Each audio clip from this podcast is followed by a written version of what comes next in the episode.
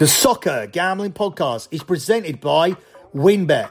WynnBET is now live in Colorado, Indiana, Tennessee, Virginia, Arizona, Louisiana, and New York. From boosted parlays to in-game odds on every major sport, WynnBET has what you need to win. Sign up today, bet $10 and get $200 in free bets. Download the WynnBET app now or visit wynnbet.com and start winning today. Also brought to you by PropSwap, America's marketplace to buy and sell sports bets. Use promo code SGP on your first deposit to receive up to $500 in bonus cash. Head over to PropSwap.com or download the PropSwap app. Also brought to you by Thrive Fantasy. Thrive Fantasy has a $100,000 guaranteed contest for the big game, plus a 100% deposit match at thrivefantasy.com, promo code SGP.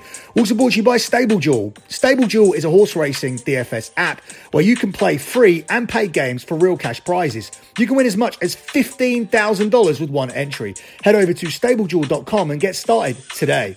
Also brought to you by Better Fantasy. Better Fantasy is a free to play app that lets you bet on all your favorite NFL player props for your chance to win awesome prizes. Download the app now or go over to betterfantasy.com slash SGPN. And finally, don't forget to download the SGPN app and enter the free Super Bowl props contest for your chance to win $100,000.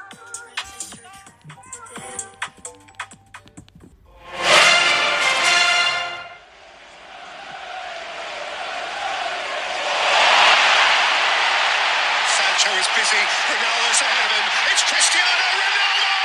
He couldn't finish. Perraud got back, and Salisu sweeps it away for Walker Peters to clear. And it's very good play by Perraud, there's no doubt about that, but Ronaldo could have got more behind it. And Elyounoussi takes on the cross. Walker Peters and chased in by Ward Prowse. Shaw threw his body on the line. Had stayed a foot back, he would have scored. Sancho, Ronaldo with him, Rashford with him. Jadon Sancho. Out came Forster and smothered. It was just behind Che Adams. But as soon as it it broke to, to Shaw, then Sancho was away.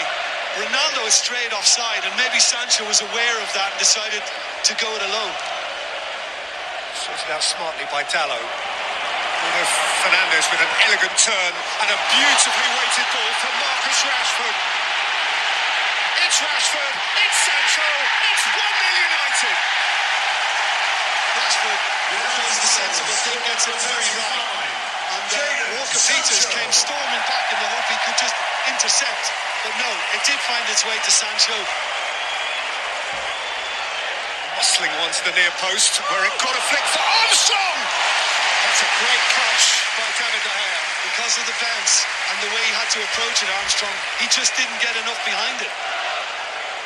Romeu, Perraud, Elyounoussi.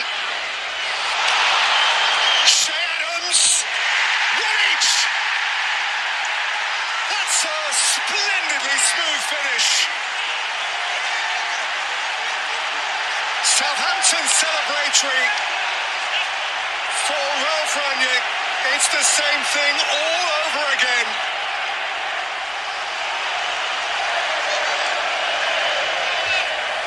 Shaw. Stephens couldn't make contact. Ronaldo did and forced a parry. Salisu away. McTominay driving on. And still. And Fernandes. Stephens partially clear. Dalot! Forster firm wristed at his near post. Well, just listen to the Stretford end now, and they want to see something more sustained here. Again, he just went for power, but the keeper is positioned nicely. Shaw with depth. Forster got across to make a stunning stop. A point rescuing save. Maybe wasn't expecting it, but still managed to get it down and on target, and it was difficult for Forster. You are listening to Bet MUFC here on the Soccer Gambling Podcast. You can follow the Soccer Gambling Podcast on Twitter at SGP Soccer. That's at SGP Soccer. You can follow Bet MUFC. It's at Bet MUFC, at Bet MUFC. You can also follow the Twitter account for lockbetting.com. It's at lockbetting.com. That's at lockbetting.com, where you can see the P&L for the month of January now. It is the month that saw us deliver our 104th month in a row of transparent track profit with over 20 units won. That's over £2,000, which is good for over $2,750 in a single month. That's what we've delivered at the start of the year. That included our NFL futures. Go and have a look at the spreadsheet. Go and have a look at all of the other spreadsheets. If you go to one spreadsheet and you click the tag for P&L, you will go back and see all of the rest and you will see we have genuinely delivered 104 months in a row of transparent track profit. And we're just four months away from saying we haven't had a single losing month over at lockbetting.com for nine years. This is legitimate. This is a fact. I allow all of my clients to comment underneath every single post at the bottom because I use Patreon for my service. And in this era of wokeness and cancel culture, there's no way I'd be able to get away with it. There's no way I'd be able to get away with doing something like adding plays I didn't really put out or, or taking away plays that were losers. There's none of that. It would be caught out. This is legitimate. There's no place to run, no place to hide.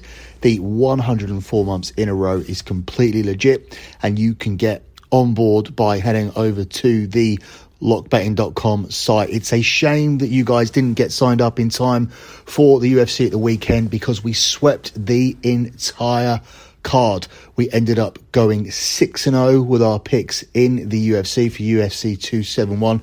That is rare, I'm not going to lie. We don't often sweep UFC cards. It's very, very difficult to do, but that is what we did at the weekend. And we are coming off a profit from the Super Bowl. Not many services did that. We made just shy of 1.5 units on the big game. So big winning weekend for us, making over five units just from the Super Bowl and the UFC card this weekend. But it's not too late to sign up in February. Still plenty of stuff to come, including the Champions League. And I will be posting a Champions League show looking at these midweek fixtures over on the Soccer Gambling Podcast. But we're here to talk about Manchester United. They are coming off yet another draw against Southampton at the weekend. And it's really difficult to know what to say about Manchester United at this point in time. You could be critical of the performances, and you'd be right to because I don't think that this has been a difficult run of games. Looking at what Rangnick's had to face since he became the Manchester United manager, you'd be expecting much, much better results. And Man United really should be clear in a position for Champions League qualification. Chelsea have been away playing the Club World Cup, so we had a position to not only get ourselves secure in fourth, but we should really be third with Chelsea having games in hand on us. We've seen Tottenham drop points, we've seen Arsenal drop points and had a pretty bad January transfer window where they had more outgoings than incomings. And of course, West Ham are beginning to drop points as well, and I don't really think they have the squad to stay in contention for the top four. But at the moment, Manchester United are not able to capitalise. And obviously, there's a lot of criticism about these results. But one thing that I think people are overlooking, and I'm admittedly trying to find positives here to balance out this podcast, but United have had 82 shots across their last four games. Now, we've only scored four goals. We've scored one in all of those games a 1 0 win over West Ham before exiting the FA Cup against Middlesbrough in a 1 all draw, which then saw us draw 1 1 away to Burnley, and then the 1 all against Southampton, which you just heard there in the audio. But we have been bang on top of these games, particularly in the first half, where we should have taken a lot more chances. It's it's ridiculous to deliver four goals from 82 shots at goals across those four games. But that's what Manchester United have done. So as much as you want to criticise the players and criticise Ralf Rangnick, and this is a results based business, that's what football is. It's 100% results based. You cannot really go to these factors very often. Sometimes you can dominate games and say that you are unlucky, but at the end of the day, if you have a run of results like Manchester United have, where we haven't won in three, we've exited the FA Cup, and we've drawn against Burnley and Southampton at home and have lost ground when we're looking at trying to qualify for the top four, which is well short of what our target was at the start of the season. But now that's all we're, all we're clinging on to. It's a results based business, but there's there's something there where you cannot say it's going completely wrong. You cannot say that Ralf Rangnick hasn't improved the team from a team that were beaten 4 1 against Watford that looked like a completely disorganised mess I wouldn't say that they're necessarily a completely organised operation. I mean, they're not conceding a lot of goals, but the manner of dropping points from, from being ahead and not being able to see out these games is poor when you look at losing uh, points against Aston Villa when we were 2 0 up in that game and letting all these leads slip in all three of those game, these last three games where we've been one up and in the second half we've succumbed to an equaliser. And the, the Southampton and Burnley games are pretty much identical in terms of coming out after the half time team talk from Ralf Rangnick and conceding just seconds after he had time to talk to the players for 15 minutes about how to approach the second half and conceding immediately to Burnley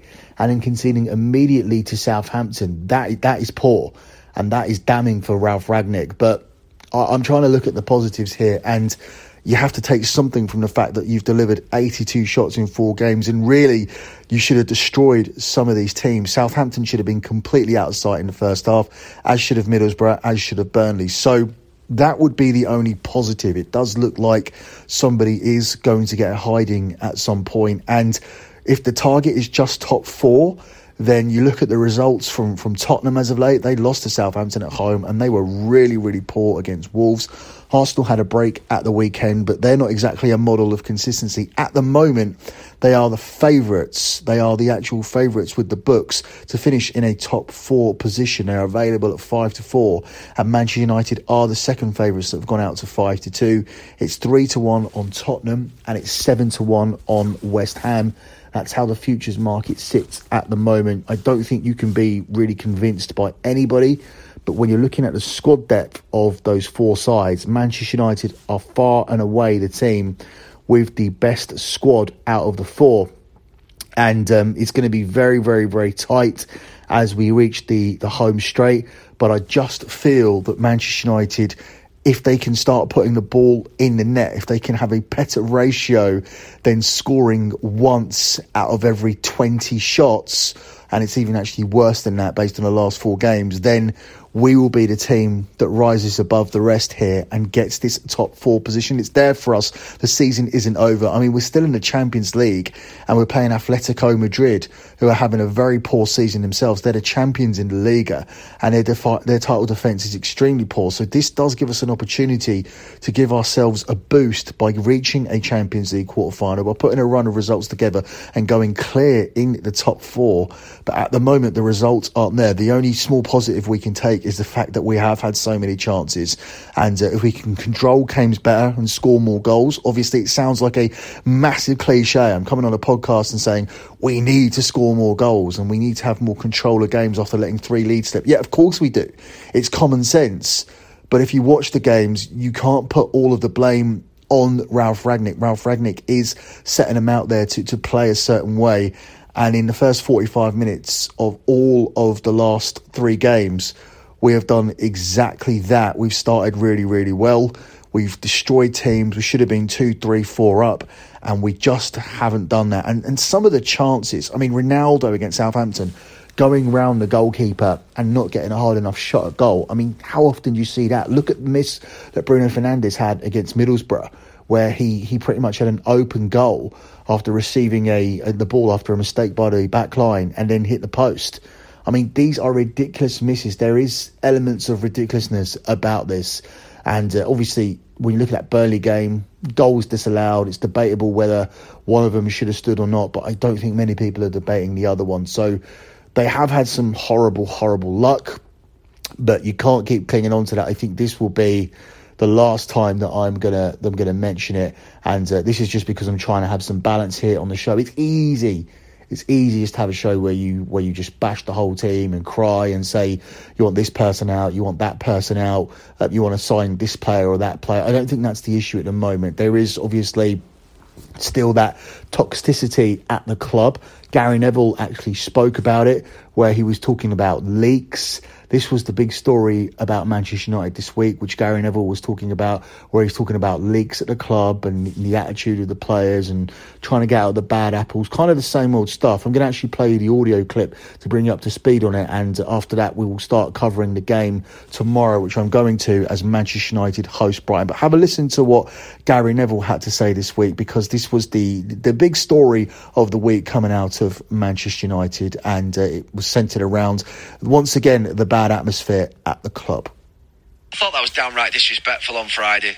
I didn't. I, I didn't find it funny at all. The fact that they were describing uh, the the number two of uh, Ralf Rangnick as Ted Lasso. I didn't find it funny at all. I thought it was disrespectful. I thought it was disgusting. In fact, in fact, it actually summed up what I think of them. That they are disrespectful. Um, I think if I was uh, I think if I was Ralf Rangnick and his number two, to be honest with you, I would gain strength from that because I wouldn't want to be on the same page as some of those players that are leaking that story, those types of stories. I mean, no, it never happened in my time, but we had we had the greatest level of stability. I always remember when I joined Sky and we had the Champions League in the early years. And I went over to Napoli to do a game. I don't know if you were doing that game in Napoli. It was Chelsea v Napoli, and Villas-Boas was the manager. And I don't know if you remember, he left out, I think, Frank Lampard, Sen, Cole. He left out four or five prominent players. He was obviously in his sort of last days, and managers do that, don't they? Just sort of like you say, free hit. And I always remember sat there at lunchtime and with uh, the Sky sort of team that were there that day, and the calls coming through to our team and other journalists that were sat around us, you know, slagging off the manager and sort of saying that you know leaking team news. And I was like, does this actually happen? Players' agents, players' PR teams are briefing the media on a match day about what's going on in the club. And it was the first time that I'd ever sort of seen it and known it happen. Um, and it really unnerved me. But it's happening at Manchester United now. They're at it. They're at it. The PR teams, the um, their marketing teams, their agents, they're at it. They're protecting themselves. They're in self-preservation of their own player. But what they don't realise is, unfortunately, that when they do go and speak to the media, those media people come and speak to us. So we find out about it, so we know who's briefing. And the reality of it is, we don't like it. Now, I'm not going to obviously, you know, we're not going to throw people under a bus here because obviously we, you know, you have that sort of journalistic respect. But the fact of the matter is, they're at it, just like the Chelsea team were all those years ago. This Manchester United team are at it. Self preservation, looking after one another, excuses all the time. Stop it. Go in, work as hard as you can, do the best you can, never give in represent you, your family, the club the very best you can every single game. If you get picked, go for it. If you don't get picked, support the lads on the pitch who are there. That's it. That's your job. Yeah, so that was the Neville story this week. That's that's pretty damning. That still talks about the the toxic atmosphere in the dressing room, the toxic players that we still have in that squad. We have got rid of some, but I don't necessarily think that someone like Donny van der Beek was a toxic atmosphere in that dressing room. But um, there's a lot of problems there. I think we need to see the back of the season. I think we need to decide what we're doing with the manager. I think that manager needs to decide what players he wants, what players he needs to bring in. We need to resolve this Cristiano Ronaldo situation. We need to resolve this power struggle. We need a new captain. We can't continue on with Harry Maguire. I think the, the double responsibility of being a key defender and being a club captain is affecting his form significantly. This has gone from a player who established himself as one of the top defenders in the world statistically, and um, some of his performances, particularly at the Euro, did echo that but since he had those those legal issues in the summer with that incident abroad, I'm not sure if that's the that's the key factor. But he hasn't come back the same player, and everybody has a dip in form. But if you look at the the current way that Maguire's playing, he looks like he doesn't belong at Manchester United. He doesn't look like he belongs in the Premier League at all. He looks like a Championship defender. Some of the stills that are coming out there, some of the little highlight clips that you can pick out, Harry Maguire looks completely out of place, and he needs a rest from playing he needs to be dropped. I think that we're, we're a lot better going with Bailly or Lindelof at the moment, and he certainly shouldn't be a captain. I don't get any captaincy vibes from him. He doesn't carry himself as a club captain. He's not a player that comes out and um, and signs autographs for the fans at the bus or down at Carrington. He doesn't lead by example. No one's looking at Harry Maguire as their captain here at this club. I'm not sure who should be the captain. A lot of people say Fernandes. I'm not sure if I see captaincy from from Fernandes either. Ronaldo's probably too old at this point. We don't know his future. There stories this week out about Ronaldo wanting to leave. Um, I talked about that a little bit last week. There's always just so much. I mean, this is a podcast that when we started it, you question the sustainability of it on a week to week basis. Yes, you can break down the previous game. Um, and yes, you can look ahead to the game, but we didn't know it was going to be so controversial. We didn't know there's so many incidents week after week. We didn't know that we'd be talking about games where they, they threw away points and where every game was a must win. So we've certainly gotten value here from the podcast, but unfortunately, it's not a case of Manchester United suddenly moving in the right direction. So this is another game where they where they need to win against Brighton coming up, and they are actually the three to four favourites to do so at Old Trafford tomorrow. It's fourteen to five on the draw, and it's nineteen to five here on Brighton. It's very difficult to take Manchester United now to, to win the game. Last time out, we cashed both teams to score. That was the correct way to go. It was a, just a complete repeat of what we'd seen, obviously, in the two prior games before that. And I don't see any reason to get off the train here. I don't suddenly see Manchester United being this organised outfit that are able to keep a clean sheet. United have conceded in eight of their last 10 games. So, this control that Rangnick talked about when he came in after watching Manchester United play against Arsenal and say that it wasn't the type of game that you love as a manager. I mean, we'd go, we'd love to go back and be able to score three goals against anybody at the moment because we're very clinical that day against Arsenal. We were able to come back from a goal down. We showed a lot of character. Perhaps the right thing to do was just to continue on with, with Michael Carrick, but that's just if what's buts. That's always been the case with Manchester United. Had we had we maybe stayed with Van Gaal or, or Jose Mourinho instead of going with Ole Gunnar Solskjaer, could we have stuck with Ole Gunnar Solskjaer? I don't think so. I mean, I was I was a big supporter of Ole because he was one of our own, but at the same time, I was a big advocate of getting rid of him when we did. Um, this Brighton team have kept a clean sheet in only one of their last nine, so Manchester United should score. If you're having 82 shots at goal across the last four games, you should score goals. You certainly have scored more than four goals in four games. Uh, these two sides have seen both teams score in five of their last six meetings. And Brighton are the draw specialists and have drawn 1 1 in four of their last six Premier League games. So another one all draw here would put significant pressure on Manchester United, but it's a scoreline that's cashed in the last three games. So why wouldn't you have a little sprinkle on the 1 1 scoreline when it's available for you here at 7 to 1? For me, I think that's an automatic bet as is both teams to score at the price of even money plus 100 here in this game. Another bet that I like the look of, which is actually cashed in all of Manchester United's last seven games. We're looking at the two games against Aston Villa. We're looking at the trip to Brentford.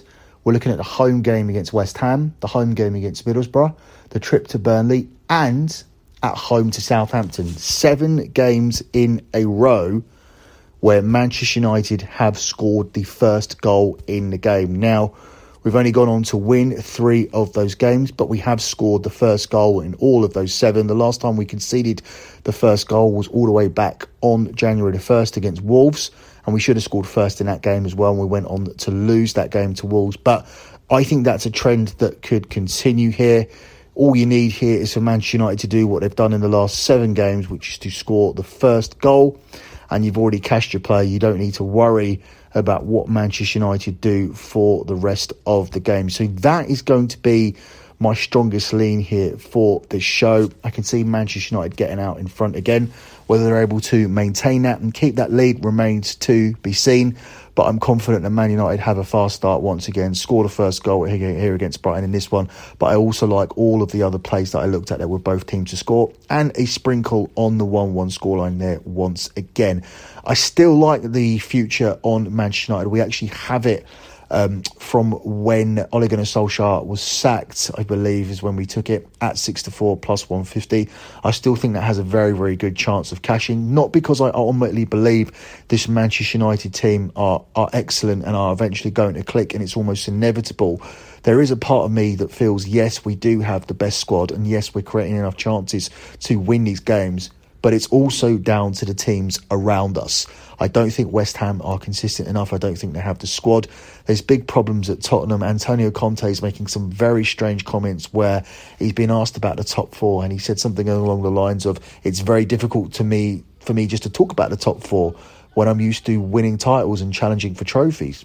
But you've not taken a club, you're not taking a job at a club where you're going to do that. And as for Arsenal, for me, along with Tottenham, they just have a, a, a bottler quality to them where you feel they don't have the bottle for this race, where you feel like they, they will inevitably drop out. So I still like Manchester United to get it done. And, and that's probably a, a, damning assessment of those teams when my own team aren't exactly setting the world on fire.